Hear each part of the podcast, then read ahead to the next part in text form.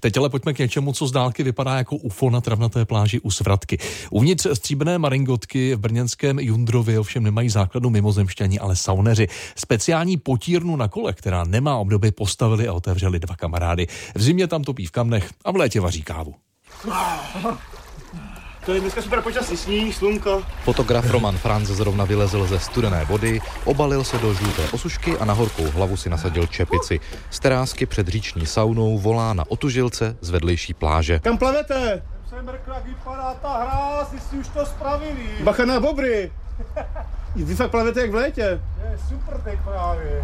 Otužilci tady bývají skoro pořád. Dokonce i v noci, když třeba končíme, tak tady přijde nějaký člověk, vysleče se, skočí do vody, trochu zapiští a zase zpátky. Do vody se vydáváme taky. Máme za sebou první ze tří saunovacích kol a teplotu vody v řece sleduje na meteostanici kavárník Ondřej Pilát v šedé čepici a pruhovaném červenobílém ručníku. To ukazuje 4,6 stupňů, asi to ještě klesne.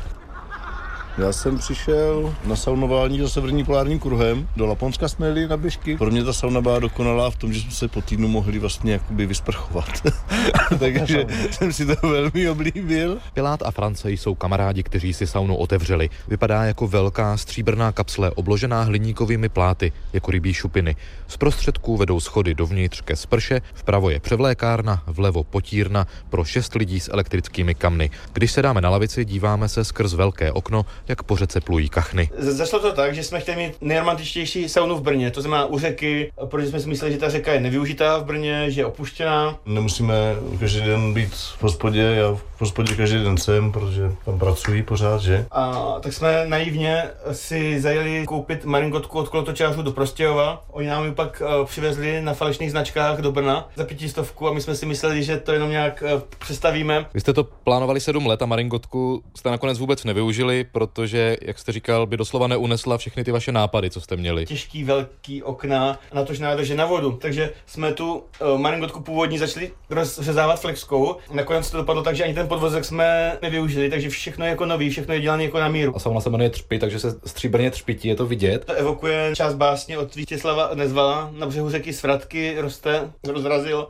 a on tam mluví o temném třpitu té Svratky. No a zároveň jsme chtěli, aby to vypadalo jako, že tady přistálo UFO. Co vás na tom tady nejvíc baví? Proč jsem tak rádi chodíte. Večer svítí světla velkoměsta a třpítí se v tom ta řeka a je tady ten opravdový klid. Já jsem si uvědomil, že jsem tady nikdy nebyl ve dne a teďka se mi líbí, jak se třeba na té hladině řeky odráželi hejno ptáků, který tam jako letělo a když nepadl sníh v prosinci, fakt bylo bílo a křupalo, to byl ten mráz velký, tak vlastně ten sníh to tak celý jako rozsvítil a zemrzla řeka, takže to bylo taky kouzelný. Říční sauna je otevřená teprve krátce a bude to tak zhruba do jara. V teplých měsících s ní majitelé nechtějí blokovat pláž Žičku a taky převezou o 30 metrů dál a jednoduše ji z části přestaví na výletní kavárnu, kam narostopí, až zase bude sichravo. Z Brna Tomáš Kremr, Radiožurnál.